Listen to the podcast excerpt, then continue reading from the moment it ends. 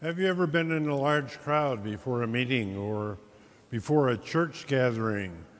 Or perhaps in your own home at Thanksgiving and it's time to eat. As soon as you can get the crowd to say grace, but you can't get anybody's attention.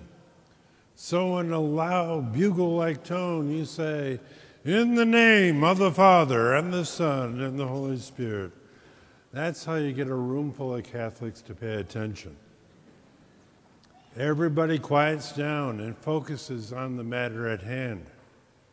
And I do say, I saw the right hand of some of you automatically going up to your forehead.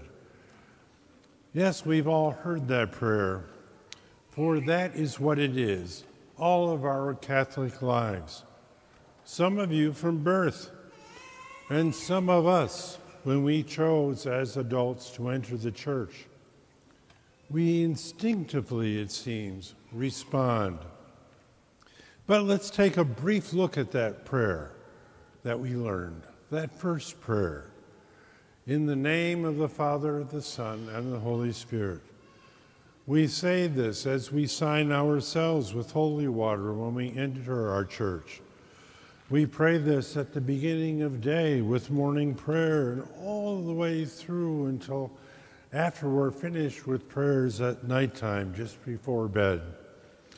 We pray it before meals, before and after a rosary or a chaplet of divine mercy, before this Mass. Reflect on how many times you've prayed this prayer in your entire life an enormous number. Today, the Church asks us to remember and commemorate Trinity Sunday, the first Sunday after Pentecost. This isn't a new solemnity. It's been celebrated somewhat regularly since the first third century and was made a solemnity of the church by Pope John the 22nd in the 13th century. And all of us have been reminded of the Trinity on this day in the liturgical calendar for as long as we can remember.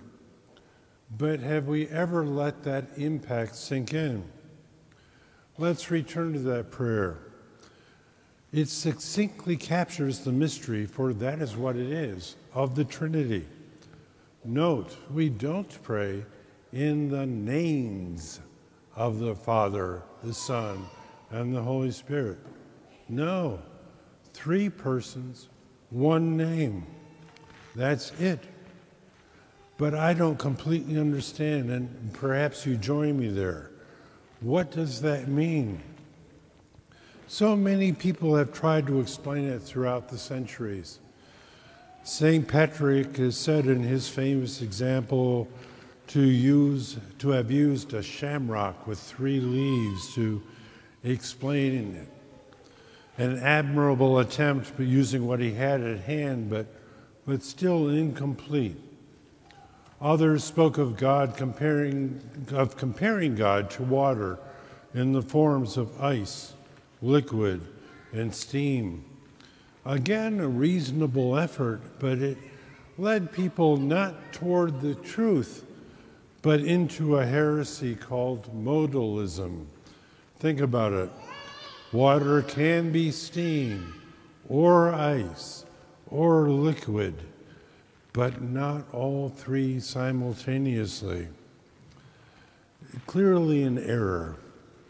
Then what is the Trinity and how can we understand it? How have the theologians, the deep thinkers of our faith, described the Trinity? One of my personal favorites was used at the Council of St. Florence in 1442 when the church fathers of that day used the term perichoresis to explain the relationship of the Trinity and the interaction of the persons within it. We've all heard the English term, perhaps, choreography, meaning dancing and we might remember that peri means around. So that tells us perichoresis means dancing around. Yes, those solemn, serious council thinkers said the inner workings of the Trinity could best be described as the Father, the Son, and the Holy Spirit, all whirling in a magnificent eternal dance to the glorious music of joy and self giving love flowing between them in a dance that has no beginning and no end. That seems to me to be a perfect way to think of their relationship and how they interact with each other within it. Our readings convey some of that fabulous uh, mystery to us and its implications for us. Our responsorial psalm for today comes from Psalm 8, traditionally attributed to David.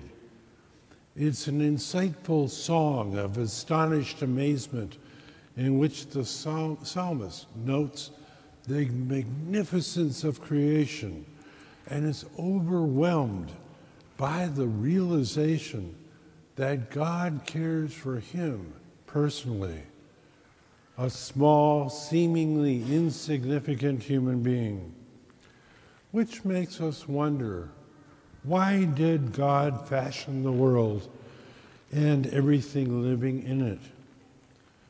Why did He create you and me? Was God lonely? No. Simply in the Trinity's whirling dance to that ethereal music only they can hear, love poured out. Creation is the natural outcoming of self giving, self emptying love, the sort of love God, Jesus exhibited in the events surrounding that first Easter. What about that first reading from Proverbs? Wisdom here is a metaphor for the Holy Spirit, who was there when, the reading tells us, there were no depths, when there were no fountains, no springs of water, and before the mountains.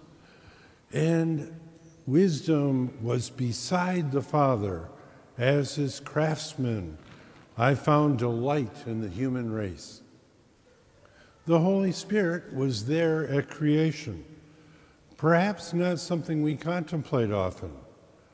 Jesus, at various points in the Gospels, informs us he was there too.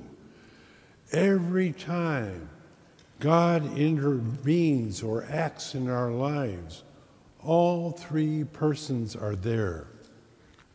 Jesus tells us that once again in today's gospel about the continuity of God and the three persons who comprise him, and promised the arrival of the Holy Spirit to the disciples in a dramatic way we heard last Sunday at Pentecost, and to us.